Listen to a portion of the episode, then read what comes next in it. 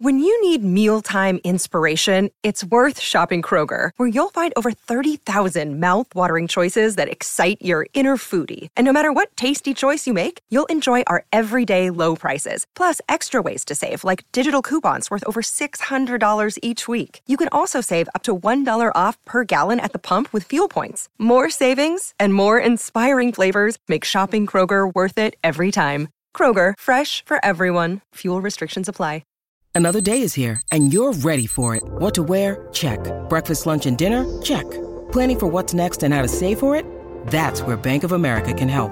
For your financial to-dos, Bank of America has experts ready to help get you closer to your goals. Get started at one of our local financial centers or twenty-four seven in our mobile banking app. Find a location near you at bankofamerica.com slash talk to us. What would you like the power to do? Mobile banking requires downloading the app and is only available for select devices. Message and data rates may apply. Bank of America N A, member F D I C. Welcome to the New Books Network.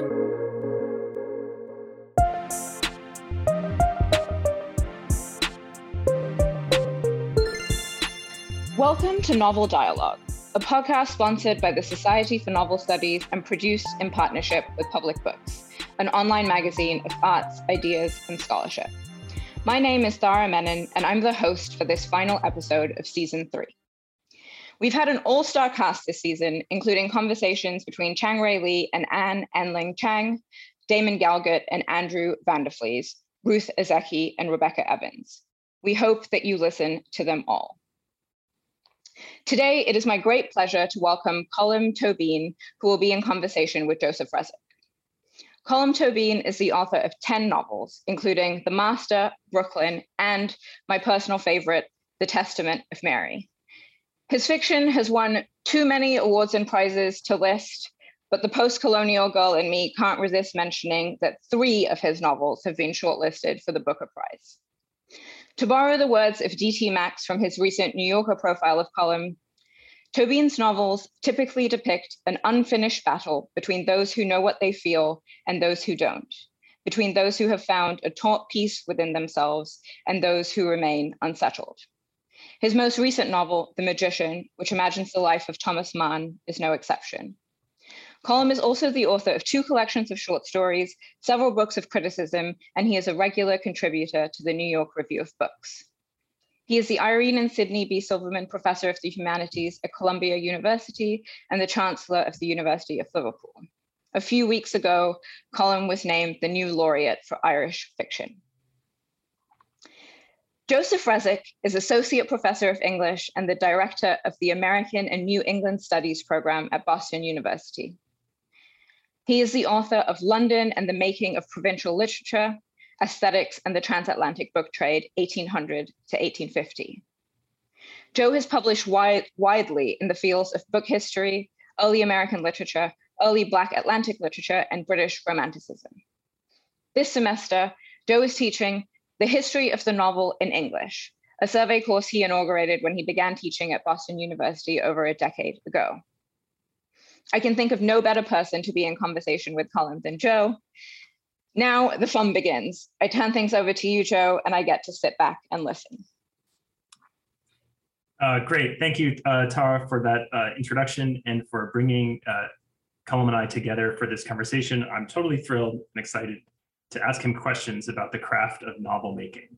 Now, it's probably obvious that Colm is the best person on the planet to discuss the question of how novelists make novels because he's published novels about novelists. Most recently, of course, The Magician, which I loved um, for so many reasons, mainly because it gets us into the mind and life of Thomas Mann. So I'm going to ask Colm to read a little bit from The Magician, but I first need to ask him a question about that book. The word magician, um, as referred to Thomas Mann, for those of you who don't know, came from a nickname that his children gave him after a kind of a costume event. But of course, the magician is a term for the novelist, um, someone who creates a world out of thin air. Um, and I want to ask Colm first about this idea of choosing that term to describe Thomas Mann. Um, it's pretty explicit in the novel. Uh, there's a there's a moment when Thomas, after the publication of his first blockbuster novel, he says, there was some source for it for Buddenbrooks that was outside of himself, beyond his control. This is Colm about thinking about what Thomas Mann had thought. It was like something in magic, something that would not come again so easily. So obviously when we read novels, it's a world-creating event for readers. You describe Thomas Mann as it having coming from outside of him. And I just wondered if you could reflect on the novelist as a creator of magic, as a magician. Um, I think there are two things. The first is ironic. The first is that um, in the novel I wrote about Henry James, it's called The Master. And he was called a master by many people. But it didn't seem like that when he was alone. He didn't ever feel in control.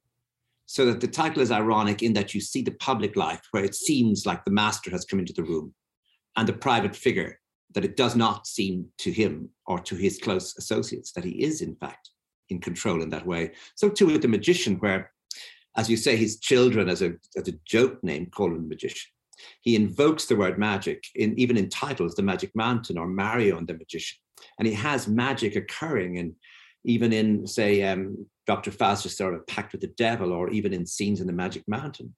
And, um, but, but that he himself, in we, we learned from his diaries, was much more uneasy in the world, that that, that he really doesn't, he also, he, he wasn't a, a, someone who, who, who set the world on fire. He was, he was often deliberate, you know, um, very careful in the way he proceeded in the world. So there was there was an element of, the, it was the absolute opposite to a magician. But the question you asked is not that. The question you've asked is, can be answered in this way, that you can plan a novel and you can even know each day what it is you're seeking to achieve, but you cannot plan the images that will come into your head unbidden as you work. So that as you're in a sentence, the next one comes with an image which you had never thought of before. And it seems to have come automatically as a result of just the rhythms of the prose, bringing it into being, and you follow it and see where it will take you. It's not as though it's loose or, or that it is in control. That, that's always nonsense, saying, you know, a novel wrote itself, or, you know, I didn't feel in control. That's always nonsense. That's writers talking nonsense. And you're always in control. You can always just look and say, that isn't working and it's going to be deleted. Um, but what happens that's true is something occurs to you from the blue. And that blue is a strange place, because you think, a, a, a second ago, I didn't know this. And now it's here. And it's not just coming as an idea. It's coming not, and not merely as an image, but as a rhythm, as it's coming in words. And it isn't that the words are leading me, but, but it seems as though they are. I mean, it, it's an effortlessness that can come. And the effortless, effortlessness can only come if you've been working. And often it comes if you've been working for days and you're living in language. So that language comes to you in the same way as breath comes to you. All, almost the same way as breath comes to you. I mean, almost naturally. And so, yes, something like magic can happen in a given moment where you can look back and think, that that came from nowhere. And uh, and, and it, it seemed so easy when it came. But if I had thought about it, it wouldn't have happened. And so that's the magic. You know, you mentioned The Master, which I reread in the last couple of weeks. And it was a great experience for me to compare the Portrait of Henry James to the Portrait of Thomas Mann. And I had assumed in reading The Master the first time that we were getting a lot of how Colm Tobin writes in the Portrait of Henry James. In reading the Thomas Mann book, it is a, to me, it's a very different portrait of a very different novelist. Um, and part of that had to do with James seeming to, I mean, he's obviously a different person, but his creative process as depicted in The Master is very um, controlled and reserved. Whereas in the, in The Magician, Thomas Mann is a little bit, he seems to have less control over the things that inspire him. So I, I just wanted to ask before you read from The Magician, is going from James, these, these two novels about novelists, going from James to Mann, did you see that they were more alike Um, then different? And then how do you as a novelist fit in sort of sort of between them? Um, I think there's a great difference between anyone gay um, or closeted gay, or whatever word you want to use about the nineteenth century, born in um, eighteen forty-three as James was, and born in eighteen seventy-five as Mann was. And I think those thirty years made a very big difference about self-consciousness and what you felt you could say or not say. Um, James tended to be very, very careful. Um, he didn't keep diaries. He kept notebooks, which was about work, but he didn't keep diaries. He burned most of the letters he received, and he expected other people to burn them, which of course they didn't. But, the, but I think the big question is that Mann's first novel, published when he was twenty-six, is Buddenbrooks.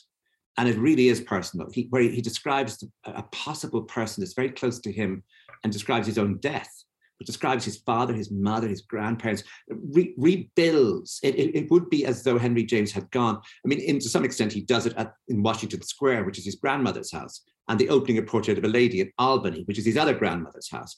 But he doesn't follow through with describing, for example, the James family, which would have been an extraordinary novel to have himself and William and Alice with their father and mother. But that's what Mann did. So it meant that Mann's trajectory from then on could be as personal as he wanted it to be. And he could also let things spring on him, such as Death in Venice, which, you know, imagine wasn't planned, wasn't part of a strategy.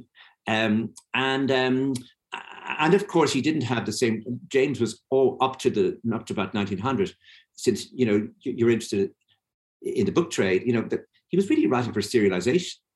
Portrait of a Lady is written for serialization, and you can see it in the form of the book, but you can also see it in the content of the book. Mann didn't have that have that problem.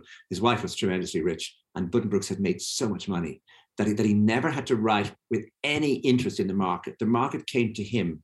He didn't go to the market. It's the opposite with James. So, so I think there are many differences between them, but also James had no rich domestic life. He had servants. Mann developed this massive brood who made a huge amount of noise. Um, James didn't have noise, so there's a huge difference between them in that sense. Also, the big the big thing is the two world wars. I mean, nobody. I mean, Mann was everyone in his world was affected so deeply by those two wars that, you know, James, oddly enough, you know, comes into adulthood after the American Civil War, which he doesn't fight in, of course, and is is is dying already when the First World War begins. It doesn't stop him getting fired up as a huge patriot in England in a crazy way in about nineteen fourteen. But but but but he lives his life in peacetime, which is an unusual period. And James, so you don't have to worry about what was James doing during the Boer War. I mean, he was writing a novel. You know, he, he wasn't affected by these wars. So so I think that's a big difference between the two. Would you would you read something from The Magician? And um, one of the differences between James and, and Mann is that Henry James, I don't know if he was tone deaf, but he had no interest in music. Um, he was very interested in painting.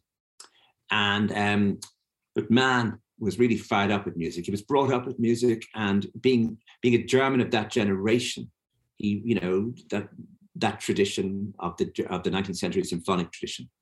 The problem with the nineteenth century symphonic tradition, now that he's in California and it's nineteen forty-two, is that it that emotion being stirred up by those big orchestras is an emotion that's really got elements of poison in it.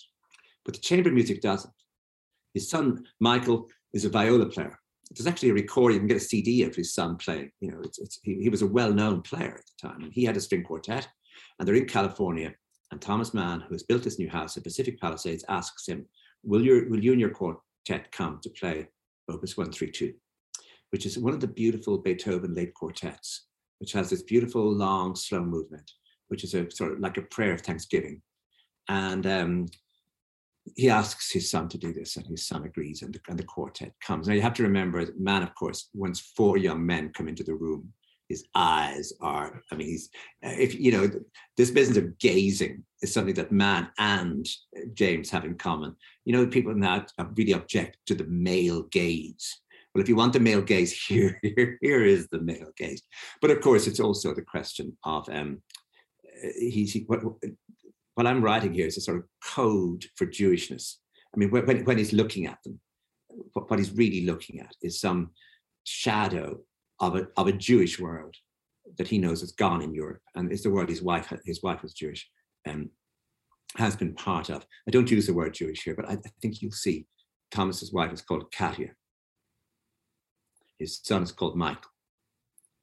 When the music began, Thomas was struck by its daring, the quiet release of a sort of anguish, followed by a tone that suggested struggle, with hints that the struggle brought pain, both pain and joy. He must, he knew, stop thinking, give up trying to find simple meaning in the music, but let it instead enter his spirit, listen to it as though he might never get another chance. It was hard not to look at the players, however. Thomas watched them. Um, however, not it was hard not to look at the players, however, not to study their seriousness or concentration. Thomas watched them, taking their cues from the lead violinist.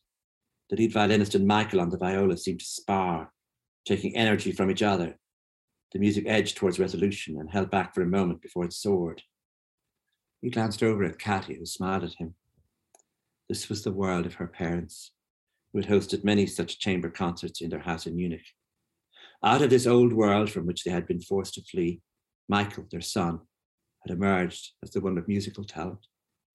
Thomas watched him playing with slow care, showing no emotion, as handsome and self-possessed. He let the viola's dark sound hit against the sweeter sound of the two violins. As the music continued, the lead violinist and the cellist shed some of their Americanness.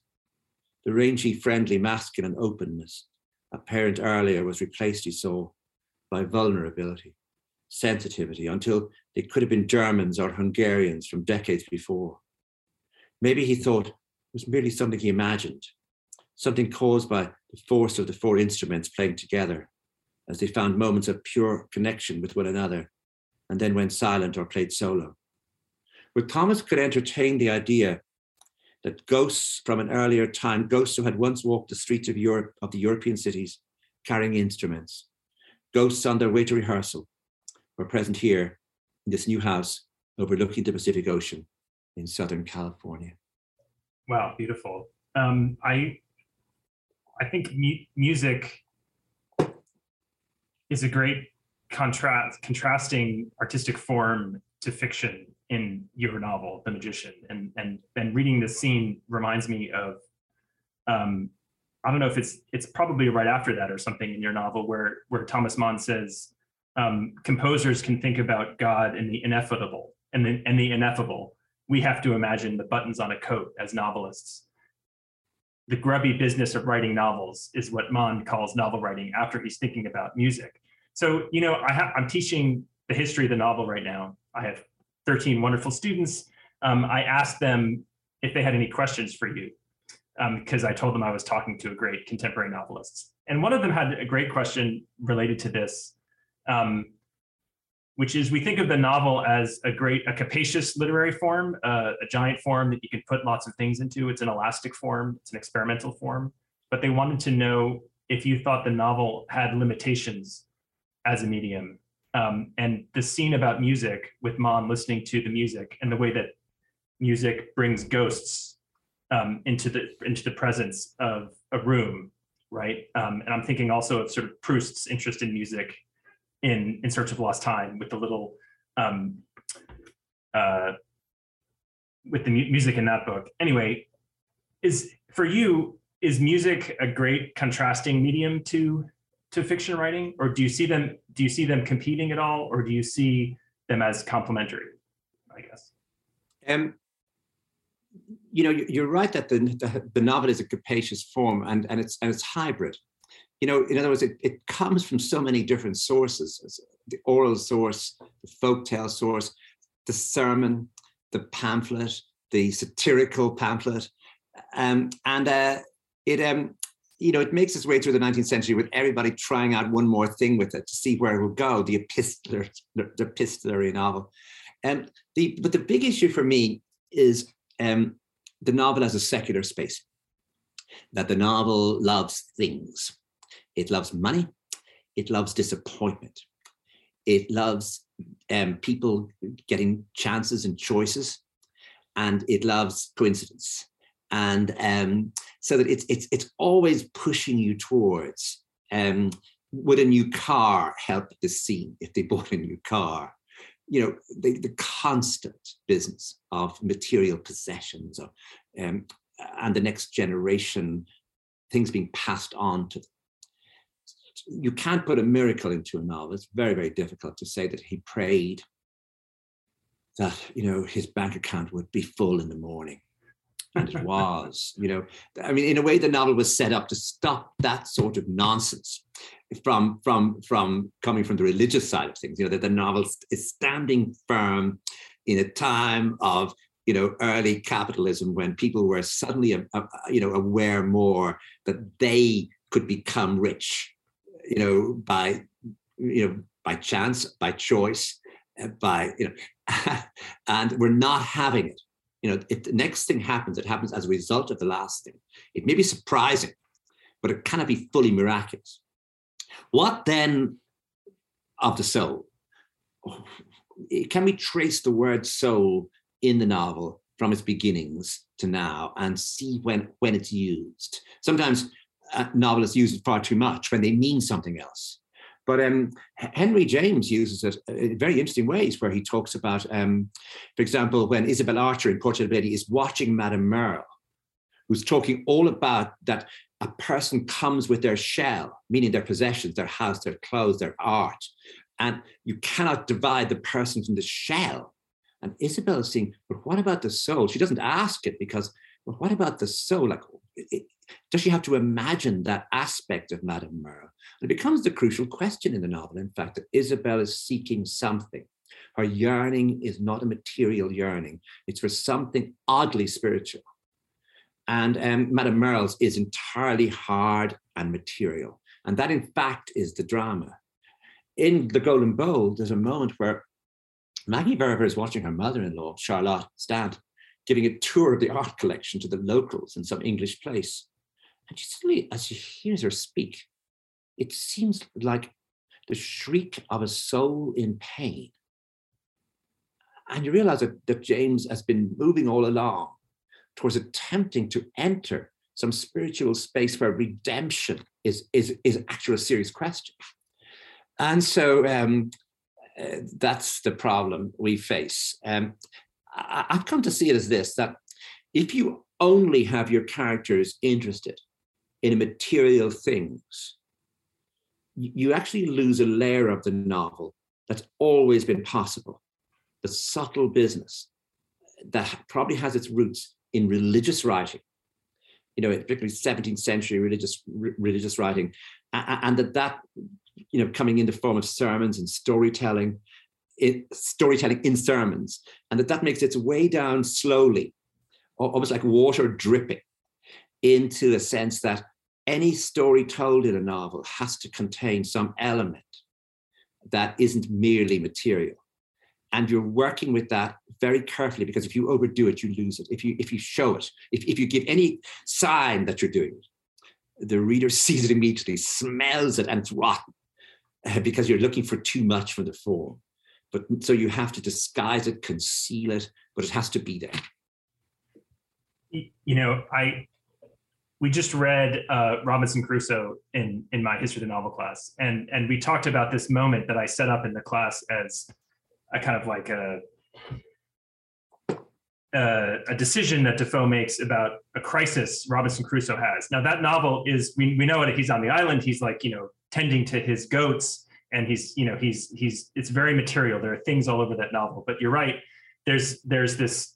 Um, reaching for the non-material in that foundational text too. And it really happens when he's been alone for twenty years and he sees a solitary footprint in the sand.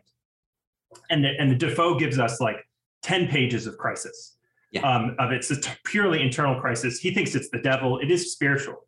But yeah. This sort of sets up for the genre, in, in my little narrative I tell, uh, a, a scene of personal crisis that happens to our protagonists. Um, that that that takes the novel out of the material and puts it into the psychological, into the kind of, you know, but it's part of a kind of a journey for the protagonist. And I, yeah. I it, when Isabel Archer, you know, stays up until the candles go out after she sees Madame Merle and Gilbert Osmond being too familiar in, in the drawing room, right? Um, or when Elizabeth Bennet reads Darcy's letter um, that explains himself, and she has to have this whole chapter about her personal crisis. And, And so one question for you, and this happens in your novels, um, I've noticed around uh, death and, and someone someone dying. This happens with James, with Constance uh, Fenmore Wilson dying. It happens in the Mann book with his son dying. Um, it happens in Brooklyn. So I, that's a, that's a question about your work and about death as kind of like this moment, I guess, building off of what you just said about the novel searching for something beyond the material, and death being a, a moment when, um, when that comes up for protagonists, moments of crisis. Um, I, I wonder if you could respond. I could say more about how I think it's working in some of your fiction, but I wonder if you could say more about, you know, moments of crisis for protagonists and how, how that might be a way that novels get out of the material. Um, I love your Robinson Crusoe example, and I love the way you moved it into the word, using the word psychological, because psychological is probably the best word to use to describe the umbrella you must put up in order to get that, you know, to, to get that sense of the spiritual, that, that if you move it into religious terms, you lose it. But, right. but, but actually just merely making it psychological, merely letting someone muse over the possibilities of things, but in their own mind, that somehow brings with it a notion of soul. As, as in the as in the examples that you've given. Uh, I'm going to be sixty-seven this year, and I'm writing a novel, and it's the first novel I have written which has no one dying wow. during the during the book. And I, this occurred to me one day walking down the street. Oh my God, I've got no one dying in this book. What does this say? And because in Australia a few years ago, a woman came up to me. She was getting a book signed. And she was very nice until she suddenly looked at me and said, "Now, how many people die in this one?"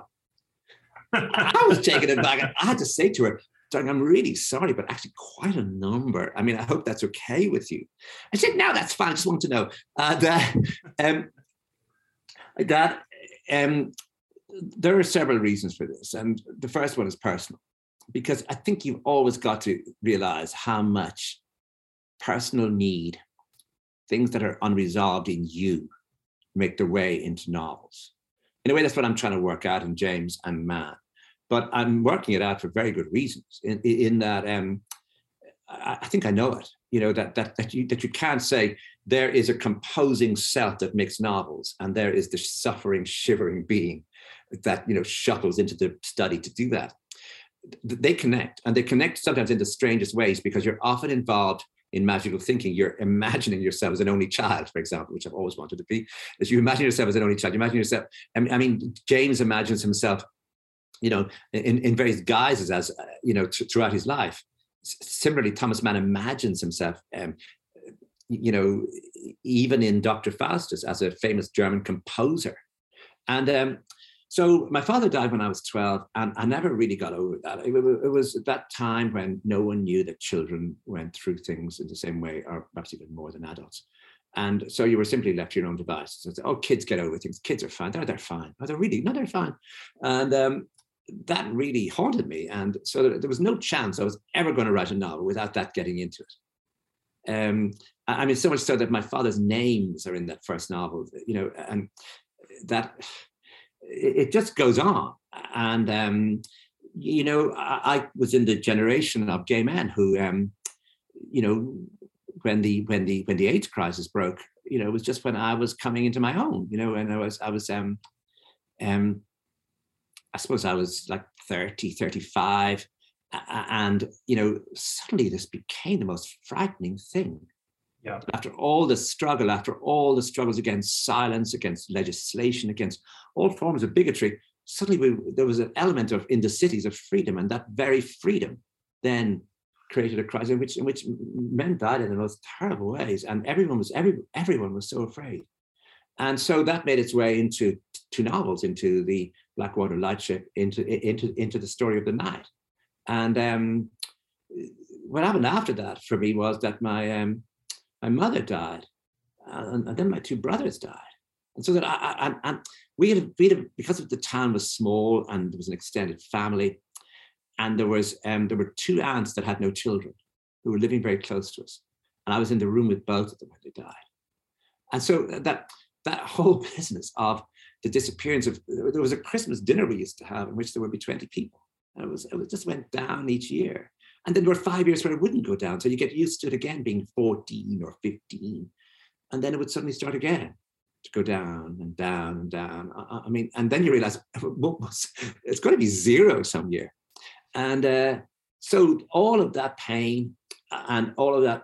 It was, I think, living in that w- world where Christianity really didn't really mean anything to me, but I was brought up in it. So there was a sort of clash between a notion of being a community believing in afterlife and redemption and, and all that, and not believing in it. So all of that made its way into the novels in ways which are unresolved. So I think that's the only explanation I can give you. If I try and give you a highfalutin one about the novel form itself lending itself to death, well, that, yeah, yeah, that maybe. But um, but I'm afraid this is this is the only the, the explanation I can give you that really means most, is that this is personal. And for some reason now, um, I had cancer. Um, I, I came out the other side of it. Um, I keep telling everyone I learned nothing from it. I was just, just boring, and it was painful. It was all that. But when I came out the other side of it, obviously, you can suddenly write a novel. But it's also that I'm that I'm happier, that I'm um, I'm in love, and um, but it's not just that. Whatever it is, anyway, I'm writing my novel, and it's free of that for a change. I think there'll be a lot of general relief. That, uh... I don't quite know how to follow up all that. That's, do, do you ever worry about putting people that you know in novels? Um, you know, I wrote Nora Webster about my mother. Um, and most of the time, the novel is dedicated to my mother and my brother. And the three of us were in the house. And so I was the only one left. The other two had died. So, you know, that, that was strange.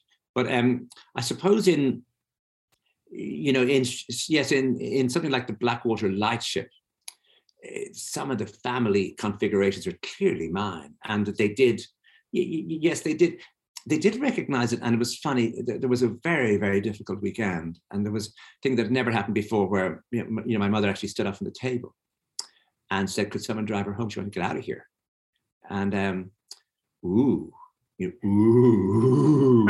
But that problem was solved very quickly because I was, I, I, and the novel was published the same time as the Booker shortlist was to come out, and by some coincidence, I was on the list, and that lifted everyone's spirits because my mother, when she would go downtown, would um, meet everybody who would congratulate her as though she had written something. Well, her son had, I suppose, and she sent me, and I used this, I think, in Brooklyn. She just sent me a big long list, like a ledger, like like a like a. you know, of all the people she'd met who had congratulated her on me being on the Booker shortlist for the Blackwater Lightship, a big long list of people in the town with no comment, just just the top saying, you know, I mean, she was highly ironic, my mother. She said, "These are the people who have congratulated me on your being on the Booker shortlist." And I just, I don't know how she got the bit of paper, but it went right down like a scroll, and she sent it to me. And uh, that got over the whole problem. It was never mentioned again, the whole the whole issue of um, putting, putting putting people into your books. Great. I want to I want to um, uh, change the subject a little bit. And you know, the last time that I saw you, Colm, was when I went I ran down to New York to see The Testament of Mary um, with Fiona Shaw on Broadway, and it, which was extraordinary. And I do like Thara. I love that novel. I think it's uh, amazing and kind of like thrilling. Um, My question, though, is, do you think when you write novels, and this is a question that my students had, when you write novels, do you see them in other media?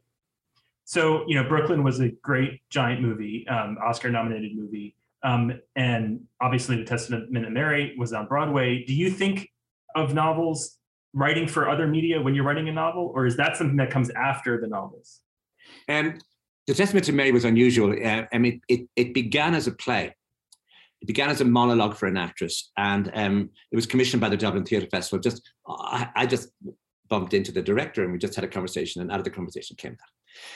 When the play was over, and it ran a short time because it was in a festival, and they were taking down the set, and it was a Sunday evening, and I walked up through Dublin. With, I, mean, I saw men coming up the stairs and said, "What are these guys? They're, they're going coming to destroy the set and to take it away.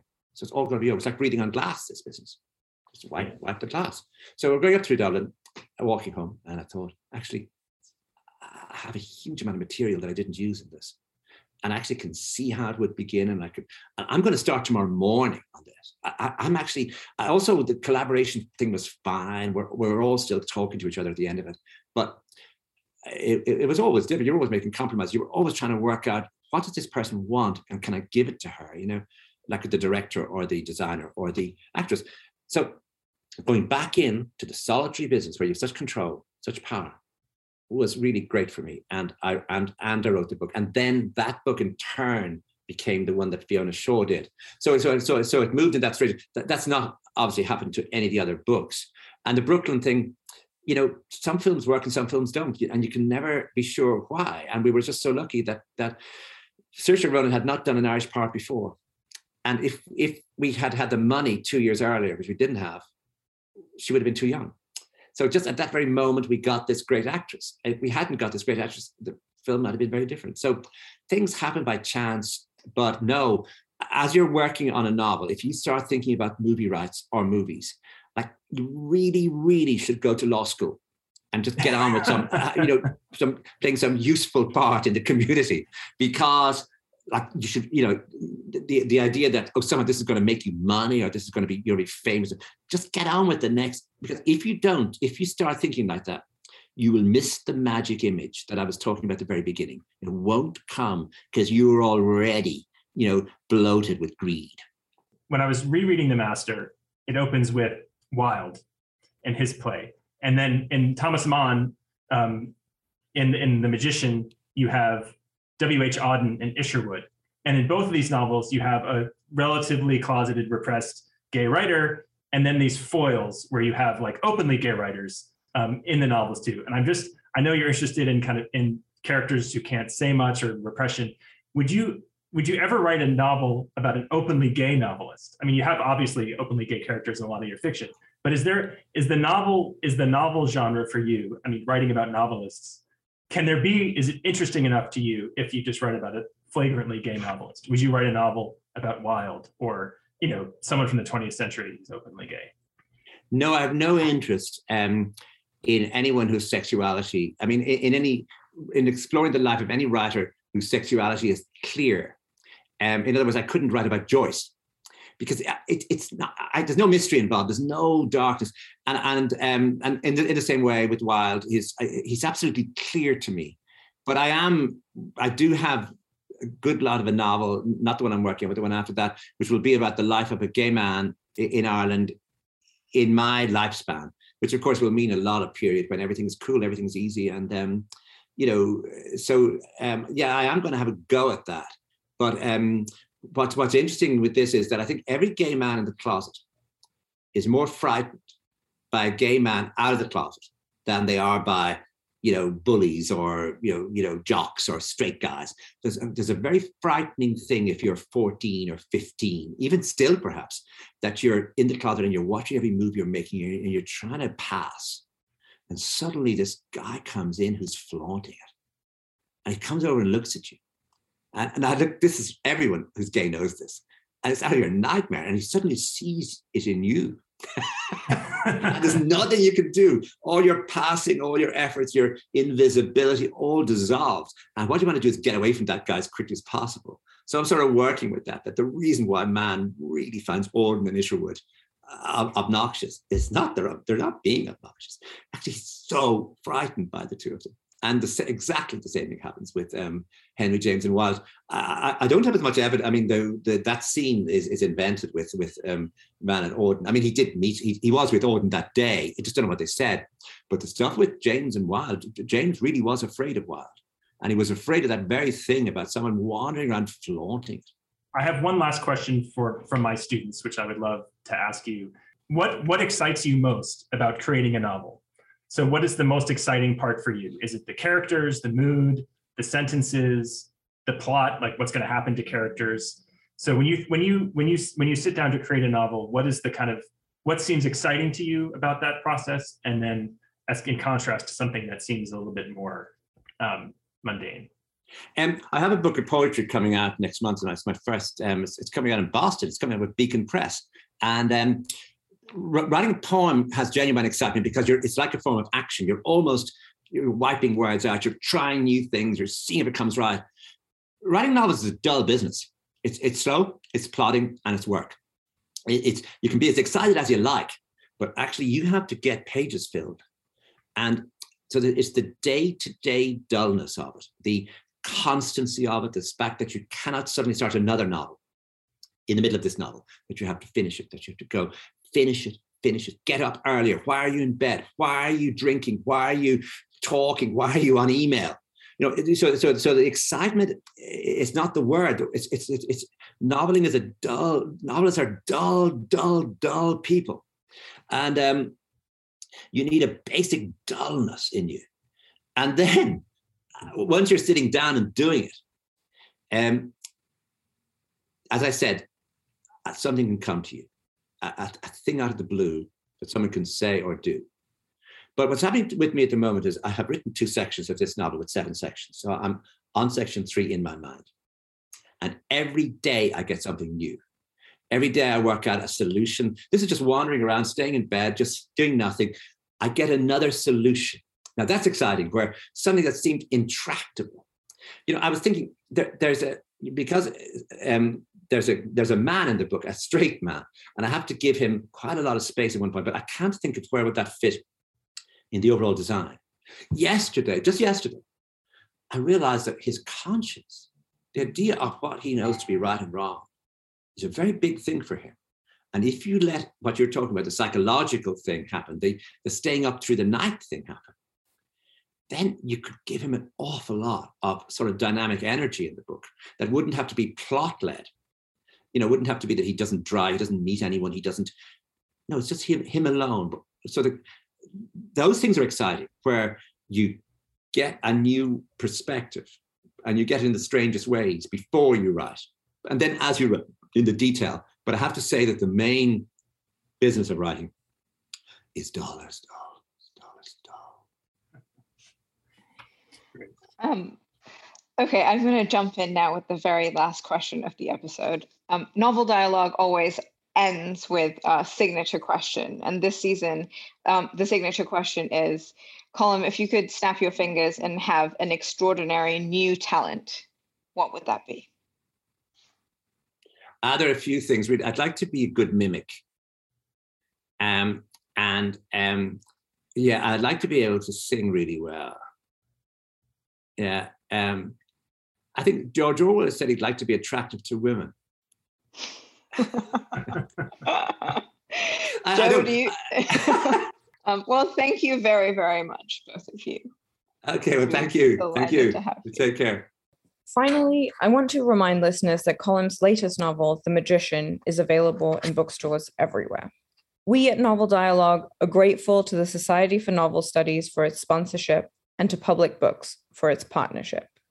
We also wish to thank Duke and Brandeis Universities for their support. Hannah Jorgensen is our production intern and designer, Claire Ogden, our sound engineer, and James Draney, our blog editor. Thanks so much for listening.